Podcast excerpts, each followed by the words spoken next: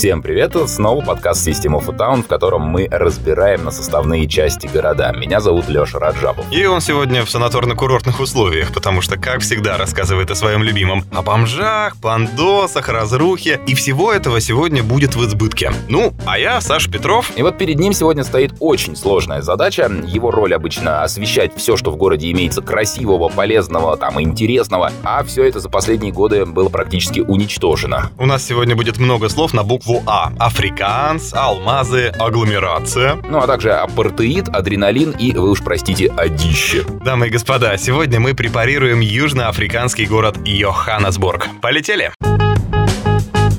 Начать бы сегодня хотелось с небольшого, как это называется в электрических интернетах, дисклеймера. Мы очень бы не хотели побуждать кого-то там на какие-то суждения о межрасовых отношениях. Вообще сложно сказать, э, что в этой истории причина, что следствие и как бы могли события развиваться, если бы изначально все пошло другим путем. Ну, однако же факт есть факт, и с ним спорить сложно. Некогда прекрасный город стремительно деградировал в самое пекло ада, как раз после того, как пала система раздельного проживания местного населения населения и колонизаторов. Выяснять, кто прав, кто виноват, что делать, чего делать не надо, это не в нашей компетенции. Мы всего лишь расскажем вам, как оно было, как оно стало и во что при благоприятном развитии событий может вырасти. Начать предлагаю откуда? Откуда есть пошла земля русская? Ну, а в данном случае зулузская. Йоханнесбург, сокращенно просто Йози, или уж вы извините, Йобург. Как на Урале. Да, город молодой и ориентирован он на бабки. Изначально, по крайней мере. В 19 веке был очень важный такой мировой тренд. Все искали золото. Но на Диком Западе было уж слишком много перестрелок под музыку Энио Мариконе, поэтому некоторые решили отправиться в дивный новый мир. В Африку. А ну как там тоже что найдется. И таки нашлось самое интересное. Золото на южной оконечности континента было просто завались. Нашли его австралийские спецы и буквально там за несколько лет территорию нынешнего Йобурга наводнили шахтеры вообще со всех уголков земли. Китайские рабочие, негры, занятые на таких неквалифицированных работах, еврейские армянские торговцы, огромное количество проституток всех цветов и оттенков. Понятное дело. Да, бандиты, обедневшие буры и даже индийцы, которые бежали с плантации сахарного тростника тростника. Простите, а вот вы выругались. Буры — это кто? Буры — это голландские переселенцы, которые там были чуть ли не раньше всех, но потом как-то их задвинули до второй роли. Все это городу придавало такой неповторимый колорит, и каждому нужен был свой угол. Каждый хотел дом, желательно с крышей. Но вот так и появился, собственно, Йоханнесбург. И назвали населенный пункт в честь... А, вот тут, кстати, сложно, потому что был какой-то Йохан. Палыч. То ли это про главного геолога, то ли про президента тех времен, то ли про парней, которые под подавали заявление в патентное бюро на разработку приисков. Их два было, вот их два так и звали, двоих, Йохан. Претендующих на звание того самого человек пять, наверное, если не больше. Но кого конкретно, как говорится, ты имела в виду, история умалчивает. Но, наверное, даже и не суть важно.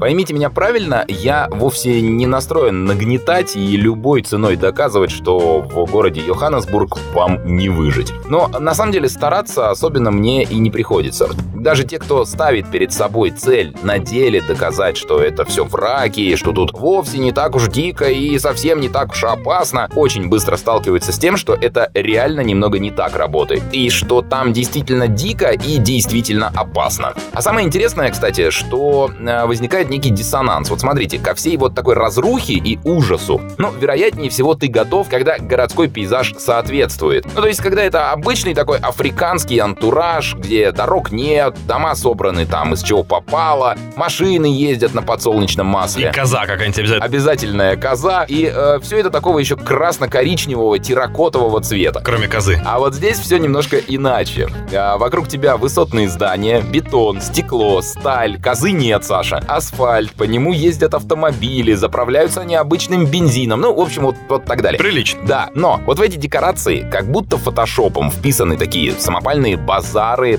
вокруг целые таборы детишек, они играют в футбол консервной банкой. С козой. Только что сказал, что козы там нет, но ты при этом понимаешь, что вот стекло в этих зданиях разбито, сталь погнута, бетон дырявый, мусорные кучи вокруг, торчки, вооруженные банды, бездомные, лотки с фруктами, и все это на фоне обычного такого мегаполиса. Ну, это сюрреализм настоящий. Как я уже говорил, Йоханнесбург построили белые для того, чтобы становиться богаче. Ну и набирающая популярность в 20 веке движение за права человека, оно не очень-то способствовало этому. Свободному человеку ему что? Ему надо платить. И не козой, а Да, деньгами. Да, деньгами. Чтобы как можно вот сильнее оттянуть наступление равноправия как раз, правительство ЮАР в целом и Йоханнесбурга в частности, вы только вдумайтесь, на государственном уровне начало проводить политику угнетения черных. Называется это словом апартеид. В транспорте на приставных, без пропуска к белым не суйся, электричество сам себе добывай хоть трением, нам без разницы. Ну и все в таком духе. Типа как вот в США было, да, только еще хуже, потому что тут все делалось с чувством, с упоением и без всяческой оглядки на нормы морали и нравственности. Например, чернокожие полицейские не могли арестовывать белого человека. Во- Вообще ни за что. Вообще. Черным нельзя было ходить в одни кинотеатры с белыми, ездить в одних автомобилях, даже в туалет не зайти, если там белые. Терпеть надо. Или вон под пальму. Ну а дальше там уж совсем как просто в антиутопии из книги Хаксли. Образование таким неграм давали строго в тех областях, которые пригодятся при работе на белых, понятное дело. Как станок запустить, как киркой махать, ну типа того. И длилось это годами, десятилетиями. Ну и, собственно, практические навыки местного населения, они по сей день впечатляющие. Местная манера вождения, например, стала притчей во языцах, но это еще не так интересно, куда веселее другое. Не поддающееся исчислению количество угонов и переугонов машин в купе с целыми районами города, которые полиция, ну, фактически не контролирует. И все это приводит к тому, что в Йоханнесбурге просто затрудняются даже ответить на вопрос, а каков процент тех, кто вообще имеет право управлять автомобилем. У нас такое на даче было. Тоже. Все вроде как водить умеют, прав ни у кого нет. А потому что всем по 14, по 16 лет. И э, лишь несколько лет назад они э, как-то стали решать этот клубок проблем. Администрация начала с того, чтобы хотя бы как-то систематизировать и загнать в правовое поле процесс получения водительского удостоверения. Я думал, угоны. Типа, пацаны, ну вы хотя бы не чаще, чем три раза одну машину за год. Ну что за дела? Возможно, и это следующий шаг, но э, даже на этом фронте до окончательной победы еще очень далеко, ну, процесс худо-бедно пошел. Стали хоть какое-то рвение проявлять э, в выявлении тех, кто водит без прав, э, обалдели от числа таковых, пытаются контролировать эту историю. Ну, видимо, следующим шагом, да, станет систематизация, какая-то легализация того, что они водят, пока же хотя бы пытаются разобраться, почему и на каких основаниях они это делают. Короче говоря, удивляться тому, что человек, который водить не умеет, никогда не учился, выехал на дорогу, не стоит. Он реально не умеет, равно как он не покупал эту машину. А если ты такой самый умный тут, то он и твою тачку на раз отберет, так что лучше не возникай и просто дай дорогу дураку. Ну и э, заканчивая тему вождения, некоторые правила вам придется нарушать ради собственной же безопасности. Ну, например, по возможности игнорировать красный свет. На уровне законодательства в городе э, разрешено, если это не создает общественной опасности, проехать на запрещающий сигнал светофора. Потому что, ну, если ты остановился, тебе никто не может гарантировать безопасность. Окно могут разбить, попытаться что-то вытащить из тачки, могут попытаться вытащить тебя из нее, например. Поэтому лучше притопить, немного кого-нибудь напугать на перекрестке, чем останавливаться и расставаться с собственным имуществом. И поверьте, огнестрел разной длины и скорострельности у этих ребят водится. Самый разгар апартеида опрессорам пришло в голову крайне любопытное новшество. Доминирующие классы подумали, а что нам вообще в целом вот переживать за негров, если можно их перестать считать за людей? Ну, по крайней мере, за наших людей. Так появилась на свет, это уже даже не божий, я не знаю чей, система бантустанов. Кого-кого? Бантустанов. Это не страна такая, хотя попытка была. Это такие микрогосударства внутри ЮАР. Резервации для черных, но с приколом. В этот Бантустан отселяются чернокожие граждане ЮАР. Причем, конечно, там территория голые камни. Затем просто следите за руками. Бантустан провозглашается независимой землей в составе ЮАР, и все. Отбираются паспорта, никаких социальных и то что льгот, услуг, ничего. Вы не люди, вы будете на нас работать, потому что вам больше нечего делать, а мы вам, может быть, за это дадим поесть. Иногда.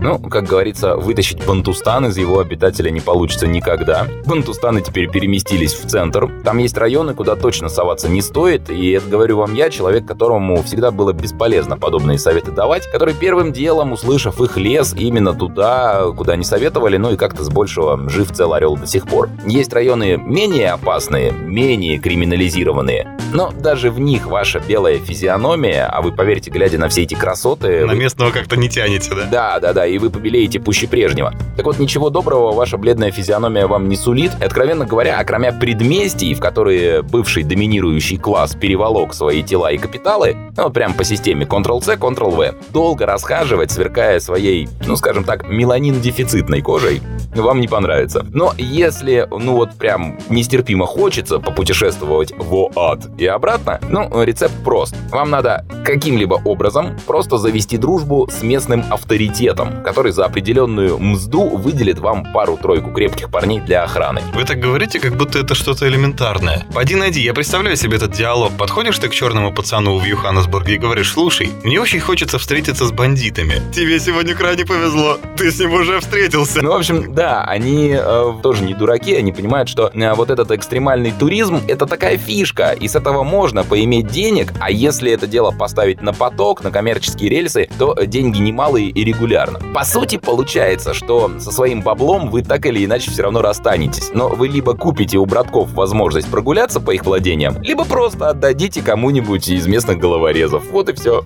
И я бы вам советовал все-таки первый вариант. Но, понятное дело, они не расклеивают, да, цветастых объявлений там с рекламой своих услуг. Ну, как-то придется импровизировать. Наперекор всему, появился таки один населенный пункт, который служил лучом надежды для не белого населения Йоханнесбурга. Назывался этот район София Таун. Там, видимо, эксперимента ради, черным все-таки разрешили владеть землей. И довольно оперативно местные пацаны, вкусившие прелесть хотя бы какой-то свободы, устроили для себя и своих неплохое, в принципе, место. Не рай на земле, конечно, но значительно лучше, чем везде. А дальше чистой воды садизм. Ранним утром 55 года Полиция входит в София Таун, всех местных жителей выкидывает за шкирку на улицу, какие-то там вещи бросают в грузовики, сверху людей, отвозят на приобретенный правительством за два года до этого участок земли в 20 километрах к юго-западу. После этого людям говорят, теперь владеть им нечем, ничем в общем-то и нельзя, старые ваши дома мы отбираем, а теперь вы живете здесь. Сам София Таун незамедлительно сравнивается с землей, и на его месте устраивается пригород для белых под названием «Триумф». Воли, хочется добавить. Ну и немного статистики, весьма такой наглядной. Значит, смотрите, безработица среди жителей Йоханнесбурга составляет 37%. Из них 91% это, ну, местная доминирующая теперь уже раса. Понятное дело, мы говорим официально, то есть еще какой-то процент это те, кто формально какую-то должность занимает, каким-то делом нагружен, и власти довольно уклончиво и стеснительно говорят о количестве тех, кто вынужден пользоваться туалетом типа сортир и не имеет доступа к центральной канализации. Происходит это потому, что после того, как бывшие хозяева, поскидав манатки в авоську, рванули из центра и здания были самовольно захвачены, их довольно быстро отключили от всех благ цивилизации, будь то электричество, там вода, газ и так далее. Какой-то постапокалипсис, знаешь, когда постепенно после нападения зомби начинают отрубать все службы. Да, но в данном случае это не вынудило новых обитателей свои уютные гнездышки покинуть, потому как в своих трущобах они точно так также не имели ни того, ни другого, ни третьего, и, собственно, какая им разница? Они просто решили превратить в трущобы все, включая небоскребы. В сумме, если верить статистике, опять же, в том, что всегда было трущобами, и в том, что ими стало после 94 -го года, проживает треть, а теперь божья треть городского населения Йоханнесбурга. Понятное дело, что всю эту дичь с апартеидом терпеть было решительно невозможно. Белым-то норм, но большинству населения, черным, довольно быстро стало очевидно, что надо как-то это все менять. Одним из главных лидеров сопротивления апартеиду был знаменитый Нельсон Мандела. Более четверти века он за свои убеждения отсидел, к слову. Из 27, причем 18 в одиночной камере. С ума не сошел? Позже на свободе, кстати, он говорил по этому поводу. «Я благодарен этому длительному заключению, потому что что это давало возможность сосредоточиться. С тех пор, как я на свободу вышел, такую возможность потерял. Рассредоточился, да? Да. Но вот именно в тюрьме первоначально мирный демонстрант, который превратился в лидера вооруженных боевиков, борцов за независимость и свободу, террористов, называйте как хотите, смотря на чьей вы стороне. Так вот, именно в тюрьме он стал символом свободы. Получив образование по удаленке, он продолжал вербовать в свою организацию заключенных. Они-то выходили на волю, примыкали к уже существующей армии преданных Манделе людей. Его даже ото всех отсадили потом, чтобы лишнего не болтал, но было уже поздно. Из Нельсона Манделы сделали такого мученика, да? Он стал символом борьбы за права чернокожих. Ну и в конечном счете ему и его товарищам все удалось. В общем-то, удалось, потому что давайте сейчас немного о тех, кому вот даже такая ЮАР, как сейчас, это рай на земле. Об иммигрант. Южноафриканская республика в любом, даже самом непотребном своем виде все равно богаче и развитее, чем другие государства региона. Плюс, а, в этих ваших там Нигериях, Конгах, прочих Сьерра-Леонах все вечно со всеми воюют. Да постоянно какая-то гражданская война. Как, как... выборы закончатся, да, так, да, да. так мы знаем, что будет дальше. Причем да. у каждой названия организации организации какой-нибудь, знаешь, там, либерально-освободительная армия, а по факту все хуже и хуже. А э, ЮАР настоящей такой затяжной гражданской войны, полноценной, не видывала. Ну и, собственно, поэтому туда действительно понаехали и понасновывали собственных там диаспор, колоний, гетто. И как нетрудно догадаться, при общем уровне безработицы и неустроенности вот эти пришлые ребята живенько включились во что? В дележку криминальных сфер, правильно. Например, ребята из Нигерии довольно довольно шустро подмяли под себя уличную торговлю наркотиками. Есть места, куда полиция вот просто не суется. Частично потому, что в полиции тоже служат люди из крови и плоти, и они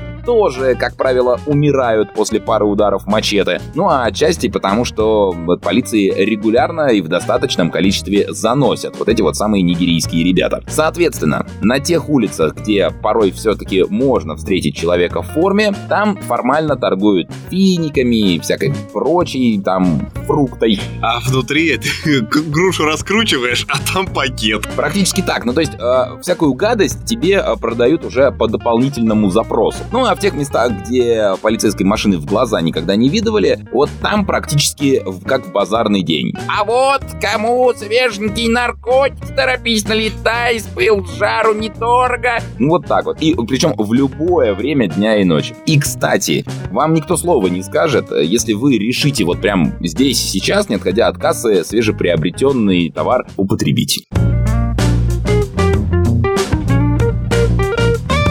Соуэто. Вот так, практически по роддому, по-нашенски называется самый большой район трущоб славного города Йоханнесбурга. Видеть пейзажи этого места вы могли, например, если глядели картину «Девятый район». Но, кроме всего прочего, место это еще и с огромной исторической важностью. Соуэто — это изначально территория, на которой белые власти разрешили проживать местному населению, которое на них работало. Они тогда строили так называемые тауншипы, типа рабочих поселков, территории компактного проживания. В 6 часов вечера в Йоханнесбурге звонил колокол, заслышав который, цветное население должно было кратчайшей дорогой покинуть город. Соуэто — это как раз крупнейший из тауншипов, куда и надо было отправиться. Собственно, он и стал таким символом местного сопротивления цветного. В 1976 году именно здесь вспыхнули массовые протесты, которые, понятное дело, были подавлены. Но считается, что дали старт такой затяжной и в итоге победоносной борьбе местного угнетенного населения. Надо только отметить, что первые результаты этой борьбы стали заметны еще до падения режима,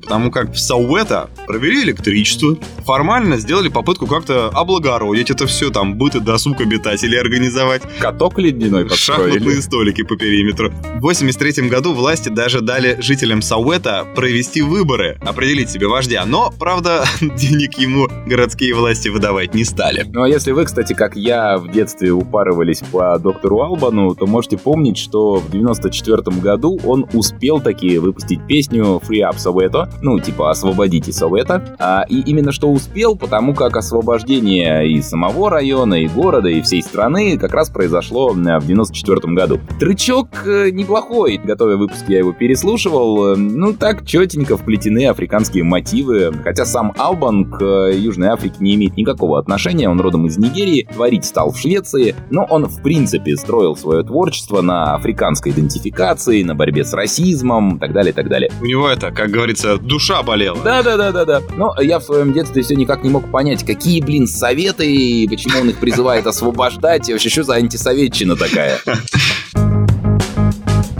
Итак, на дворе 90-е годы, самое начало. Леша заслушивается доктором Албаном, ЮАР. Уже несколько десятков лет долбают протесты, сперва мирные, потом вооруженные. Фактически идет гражданская война, просто не открытая армия на армию, а партизанская. Тут еще и США, победившие в холодной войне, начинают прессовать ЮАР на тему того, что, мол, у вас что-то с неграми как-то нехорошо общаются. Ой, ой, вот кто бы мычал? Да-да-да, но тем не менее, такое было. И главную реформу, благодаря которой апартеид отменили, запустили вовсе не пацаны с автоматами, не там какие-то длительные речи, ее запустили деньги. Бабло побеждает. Как всегда, все о них. Воротилы мира бизнеса, плотно кушающие благодаря алмазам, золоту и другим ценным ископаемым, они прикинули, что кушать захочется и потом. А если сейчас они врубят санкции, придется пересаживаться с рябчиков на куриц, то это как-то уже не так привлекательно. И бизнес начал ставить условия. Либо вы смягчаете апартеид, либо мы с вами, товарищ правительство,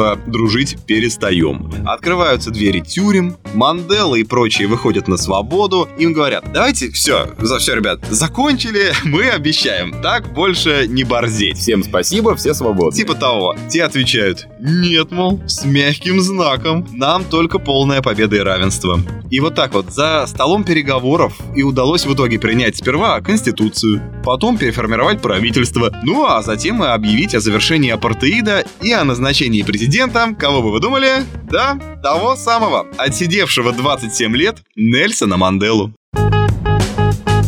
Но зато с тех самых пор вся человеческая натура, все ее пороки проявились в Йоханнесбурге неоднократно. Собственно, уже после того, как местное население, угнетаемое колониальным режимом на протяжении десятилетий, лишенное возможности свободно перемещаться и жить, где ему вздумается, получило такие возможности, оно не нашло ничего умнее и веселее, как провернуть ту же самую фишку. Я же уже говорил, да, что э, ЮАР все равно оставалась самой, ну, по-простецки это обзор назовем богатой страной региона. И, соответственно, там куча мигрантов из Малавии, Зимбабве, Замбии, Мозамбика, прочих расчудесных мест. И э, в 2008 году уже сами местные устроили им, ну, что-то наподобие апартеида. Они на что учились, как говорится. Да-да-да. Они с кайфом и с радостью решили учинить антимигрантские погромы. Более того, позапрошлом году, в 2019, они сняли этому кино сиквел, снова проверяя, ну, скажем так, скоростные данные приезжих и их устойчивость к ударам мачете. Приходом к власти Манделы и с падением режима апартеида чернокожее население наконец-то вкусило свободы. Но, как вы помните на примере России в 90-е годы, некоторые товарищи, они путают свободу, да, и вседозволенность. Плюс, помножьте это на накопившуюся ненависть и на обиду к недавним мучителям белым. Вот и, как ты правильно сказал, да, началась жара. Круши, ломай, воруй, убивай. А чё, все теперь можно. Тем более белые нас сколько прессовали. Ох, мы сейчас оторвемся. И все, все. что нажито непосильным трудом, зачастую, причем собственным, черные парни начали воровать, ломать, сжигать и растаскивать на мелкие запчасти. Заводы встали, производство работать перестало, лекарства не закупали. Ну, короче, вы можете себе представить, да, что творилось. Центральный деловой район Йоханнесбурга фактически был заброшен. Многочисленные небоскребы оккупировали бездомные, бандиты, наркоманы. Ну, как раз то, о чем вам рассказывал Леша. Потому что теперь вроде как эти бандиты здесь власть. Настал их черед вкусить богатые жизни. Район Хилброу, застроенный престижными жилыми высотками, он превратился, знаете, в нечто по типу безумного Макса, там руины.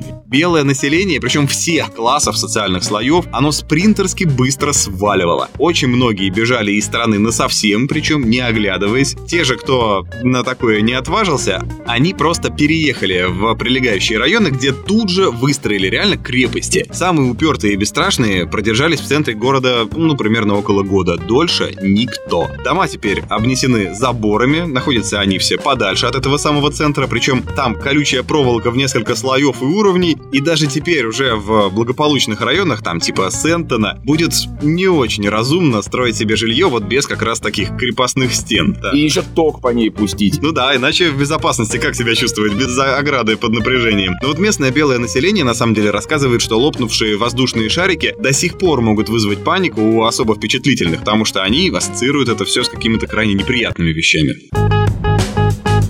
ты сказал по поводу э, вставших заводов, э, вот примерно о том же можно припомнить печально известную электростанцию, у нее очень такое прикольное название Орландо. Блум. Ну, почти. Короче, она себе работала, работала, питала Йоханнесбург, а в 98 году ее было решено закрыть. Ну, просто потому, что одно за другим отключали от света здания, которые в больших количествах потребляли электричество. Ну, эти ваши небоскребы, там вот эти бывшие центральные офисы многочисленных компаний и так далее. И э, с 98 года станция стояла заброшенной, но теперь ее все-таки стали использовать. Знаешь как? Окей, я понял уже, кажется, концепцию этого места, вряд ли по назначению. Именно. На ней организовали прыжки на веревках. И опять же, даже я, человек, который эту развлекуху крайне уважает, который там сигал несколько раз и в любом другом случае крайне бы рекомендовал вам попробовать, вот тут я все же э, буду вас отговаривать, потому что, ну, ясное дело, ни о каких там стандартах безопасности и принципах ответственности в Йоханнесбурге речи идти не может. В детстве, помню, там приходишь в какой-нибудь парк аттракционов там в 90-е годы, стоит стул, три веревки к нему привязаны, и они на кранах там высоко-высоко держатся. Тебя сажают на этот стул цепочечкой так заботливо, как, знаешь, дверной, пристегивают и туда вверх отправляешься. Так что да, конечно, не прыгать с веревкой там, ни по музеям ходить в Йоханнесбурге особо не получится. Там город не очень привлекательный для туристов, будем откровенно говорить. Сейчас он переживает не лучшие времена, это очевидно. Но я не хочу, чтобы вы думали, что там совсем жизни нет. Просто надо быть максимально осторожным, желательно воспользоваться услугами какого-нибудь местного ЧОПа. Есть в Йоханнесбурге уникальный парк развлечений, называется Gold Reef City. Его тематика связана с добычей золота. Он выстроен на том же месте, где раньше работал золотой рудник. Весь антураж парка продуман. Его сотрудники одеты в костюмы конца 19 века. Здания построены как вот раньше, один в один, по старым планам. Посетители заходят, осматривают экспозицию, там музей золота. У них даже есть возможность, ну, у посетивших спуститься под землю в тоннеле и ощутить себя шахтерами, вкусить, так сказать, прелести чернокожей жизни. Там, к слову, в Йоханнесбурге есть еще музей, который ярче даже, наверное, выступил в этом плане. Музей апартеида. Его организовали те же самые парни, что и парк аттракционов, у них с юмором все хорошо. Там есть два входа, для черных и для белых. Идешь в тот, что для белых, и приходишь к выходу. Типа прикол такой, мол, белые на выход. Интересный подход, такой, знаете, в духе города. Есть одно здание, которое можно считать настоящим зеркалом того, что происходило в городе в конце прошлого века и того, что происходить в нем стало совсем недавно. Называется это здание Понт Сити. Вот прям так. Воистину Понт, ребята. Такой, считай, двор-колодец, 55 этажей в высоту. Небоскреб, который построили в виде замкнутого кольца в 75-м. На тот момент, как говорилось, задавала новый стандарт элитного жилья в Южной Африке. На этом Понт Сити установили самую большую неоновую вывеску в южном полушарии. Туда действительно, кроме шуток, потянулись самые мажорные йоханнесбургцы. Расположено это творение инженерной мысли в районе с таким символическим названием Берия. Вот так вот, да? Ни на что, конечно, не намекает, но холодок такой пробежал по спине. В 90-е годы это здание самовольно захватывают, разграбляют и загаживают маргиналы. Причем слово «загаживают» — это ничуть не гипербола. Вот этот внутренний атриум, колодец высотой в 55 этажей, они используют как общедомовой туалет и общедомовую свалку. Тут пацанам с первых этажей, наверное, прикольно. На пике своего запустения Понт-Сити, ну или, я не знаю, теперь это уже, наверное, без Понт-Сити, представлял из себя бетонное кольцо вокруг свалки, доходившей до окон пятого этажа. Жуть какая, как они там реально жили на там третьем, например. Так они могли поселиться где угодно. Это Повыше здание... этажом, да? Они так и переселялись, переползали все выше и выше. Лучше нет красоты, чем пописать с высоты. Этим они все и занимались. И, в общем, там представляешь, как там пахло, как там разлагался мусор и так далее. То есть это целый небоскреб бандитов, наркоторговцев, бездомных. И такое вот прям сосредоточие ада. Дивное место. Но в недавнем прошлом власти все-таки поняли, что так дальше жить нельзя, что, ребята, это дно. Потому за некогда символ южноафриканского благополучия все-таки решили взяться. Первонаперво его от обитателей зачистили. После этого подвели все причитающиеся коммуникации. Затем нашли управляющую компанию. Она будет следить за сохранностью этого мероприятия. Всему этому даже придали форму городской программы «Новый понт». Новые понты практически. Свалку вычистили, отмыли, предусмотрительно окна заварили, которые выходят во двор. Ну, чтобы там фокус с мусором и говном было уже не так просто проворачивать. Сейчас вход в этот дом высокой культуры быта только по отпечаткам пальцев. Вот так вот. Круглосуточная охрана, камеры в лифте, там, в коридорах. Открылись какие-то общественные пространства, магазины. Квартиры заселены легально и официально. Ну и власти. И мы с вами верим, что этот процесс — это символ зарождения и формирования в городе нового черного среднего класса. Некоторые э, высотки, покинутые в Йоханнесбурге, перепрофилировали под бордели. Ну, Неплохое решение. Ну, может, там не весь небоскреб, но такая солидная постройка, полностью занятая путанами. Ты представляешь себе, какой запах и какой звук, звук когда ага. ты подходишь к небоскребу борделю. Честно говоря, не очень, по-моему. На самом деле, вероятно, последнее, чего бы вам хотелось, это пользоваться услугами местных жриц любви. Там э, не просто эпидемия, там натуральная катастрофа с э, ВИЧ. Практически 30% населения им заражены. 30. Дети, старики, женщины, мужчины вообще без разбора. Причем один бывший президент ЮАР, он вообще начисто отрицал существование СПИДа. Другой был уверен, что его можно отмыть в душе. Боже мой. Министр здравоохранения. Он что, предлагал зеленкой помазать? Ну, практически. Он предлагал лечиться лимоном и чесноком. Что куда засовывать? Он не уточнял, но ты можешь предположить положить. И причем там натурально кошмар в головах, да, да, да. По местным поверьям можно излечиться от болезни, совершив, так сказать, акт соития с девственницей. Но я, я даже не знаю, как это комментировать. Специфические представления о межполовых отношениях, э, они в принципе свойственны ЮАР. По статистике, каждую минуту в Южноафриканской республике происходит по одному изнасилованию. И какой-то совершенно сумасшедший процент местных мужчин признавались в том, что да, хотя бы раз к подобной практике прибегали. Опять же, долгие годы не велось вообще никакой работы в этом направлении. И, ну, это было, ну, просто нормой жизни, в чем, собственно говоря, проблема. Я у них такие плакаты видел, там было написано, значит... Не болтай и не насилуй, да, такие два? Приблизительно, да, там было написано «Женщина — это твой друг, не бей ее». Теперь, имея знания о городе, особенно вот такие вот пикантные, и э, получив помощь двух каких-нибудь вооруженных чоповцев, вы все-таки, например, решаете отправиться вкушать экзотику в Йоханнесбург. Экскурсии по городу проводятся, полностью эта сфера не парализована, но происходит это все по интересной методике. Значит, вы погружаетесь в автобус, он стартует из места, скажем так, компактного проживания благопристойных граждан. Едете по традиционной бубнеж экскурсовода, тут все как обычно, при этом вам придется придется смотреть в окна и фантазировать, слыша речь своего гида. Как оно тут раньше все было, как выглядело до того, когда не было мусорных куч, не было бесконечных граффити, были неоновые вывески, пятизвездочные отели, а не сквоты, были чинно прогуливающиеся бюргеры, а не праздно шатающееся население. Приезжать в какой-нибудь пункт назначения гуськом быстренько в составе слаженного такого подразделения идете осматривать, посмотрели и бегом обратно в автобус, который, пока вы гуляли и осматривались, водитель водитель оборонял от вероятного противника, там, грабителей, наркоманов и прочих вандалов. И вот так вот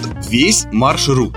И только по возвращению назад в добропорядочные районы вы можете получить традиционное свободное время для покупки сувениров и короткого перекуса. Потому что в самом Йоханнесбурге таких мест, ну, не то чтобы нет. Но там перекусят вами и сувениры заберут у вас. Типа того. Кстати, по поводу перемещений по городу, а, куда вам на 100% э, соваться не стоит и чем пользоваться, это общественным транспортом. Несмотря на то, что Йоханнесбург это мегаполис, город с многомиллионным населением, никакого метро вам тут никто не прорыл. И единственный вагон, в котором вы, покачиваясь, сможете прокатиться, это электрон от аэропорта до предместий, а вот э, со станции уже, будьте любезны, как можно скорее убраться. Соответственно, по самому городу можно рискнуть прокатиться на автобусе, который запустили-то, в общем-то, не так давно, и только после того, как градус ада в городе, ну, удалось хоть немножечко сбить. А, еще есть маршрутки. Если вы считаете, что у нас в матушке России маршрутки какие-то позорные, ну, вот я, кстати, именно так и считаю, например, то э, в Йоханнесбурге вы можете в полной мере понять, что такое А. Неадекватное вождение и Б. Неприятные пассажиры. И, скорее всего, в Йоханнесбурге она реально пока полная не набьется, никто никуда не поедет. Да, но я бы не советовал вам с собой пополнять количество пассажиров, равно как это вам не посоветует никто э, из желающих вам добра. А собрана эта вагонетка из говна и палок, ездит, как говорится, постом и молитвой, управляется шальным погонщиком и перевозит подчас совершенно отбитых граждан. То есть, э, например, залезает в нее такой пассажир, во всех смыслах этого слова, видит, что водитель на ходу собирает плату и э, не придумывает ничего умнее, чем водителя ограбить. Прямо на ходу? Прямо на ходу, прямо Господи на шоссе, Боже. на скорости, с которой водила топит. И самым логичным ему кажется вот в этой ситуации прыснуть водителю в глаза перцовкой. После этого Шайтан Арба теряет управление, влетает в отбойник, ну и у судмедэкспертов, как мы понимаем, будет тяжелая ночь. И это не единичный случай, поверьте. Но все же позитивная динамика наблюдается. Более того, она, вот так сюрприз, связана со стабилизацией экономики. Количество убийств в Йоханнесбурге за последние 10 лет стало сокращаться, опустилось уже даже ниже среднего по стране и в целом подтолкнуло Кейптаун, между прочим, в лидеры такого вот антирейтинга. На 100 тысяч обитателей уже около 30 убийств. И так, ну, там плюс-минус последнюю пятилетку. Вновь начинают работать предприятия, начинают проводиться какие-то там социальные реформы, гражданам а, сообщают повторяют, хватит уже все громить, давайте теперь уже будем отстраиваться нормально. Мой внутренний кот-скептик в такие моменты всегда хочет сказать, типа, ну да, вас теперь просто убивать не будут, а вот ограбить там, изнасиловать, хорошенько избить, это все еще пожалуйста. А и, и тачку забрать еще, а? Ну, и это тоже будет отчасти правдой. Я нисколько не пытаюсь оспорить предыдущего оратора. И статистически все действительно стало не так мрачно. Но, друзья, это пока еще просто переход на предыдущий круг ада. Мы все еще не в раю, и мы даже не в какой-то области мироздания, откуда этот рай просматривается.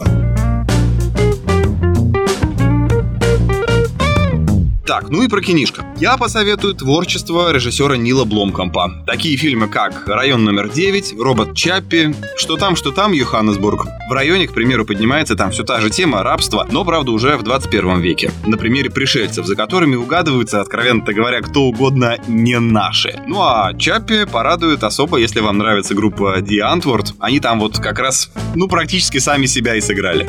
Ну, а если вы по каким-то причинам не верите нам и думаете, что мы нагнали тут ужаса, почем зря. Гляньте двухчасовую художественную ленту, которая вот прямо вот так вот в лоб называется «Бандитский Йоханнесбург».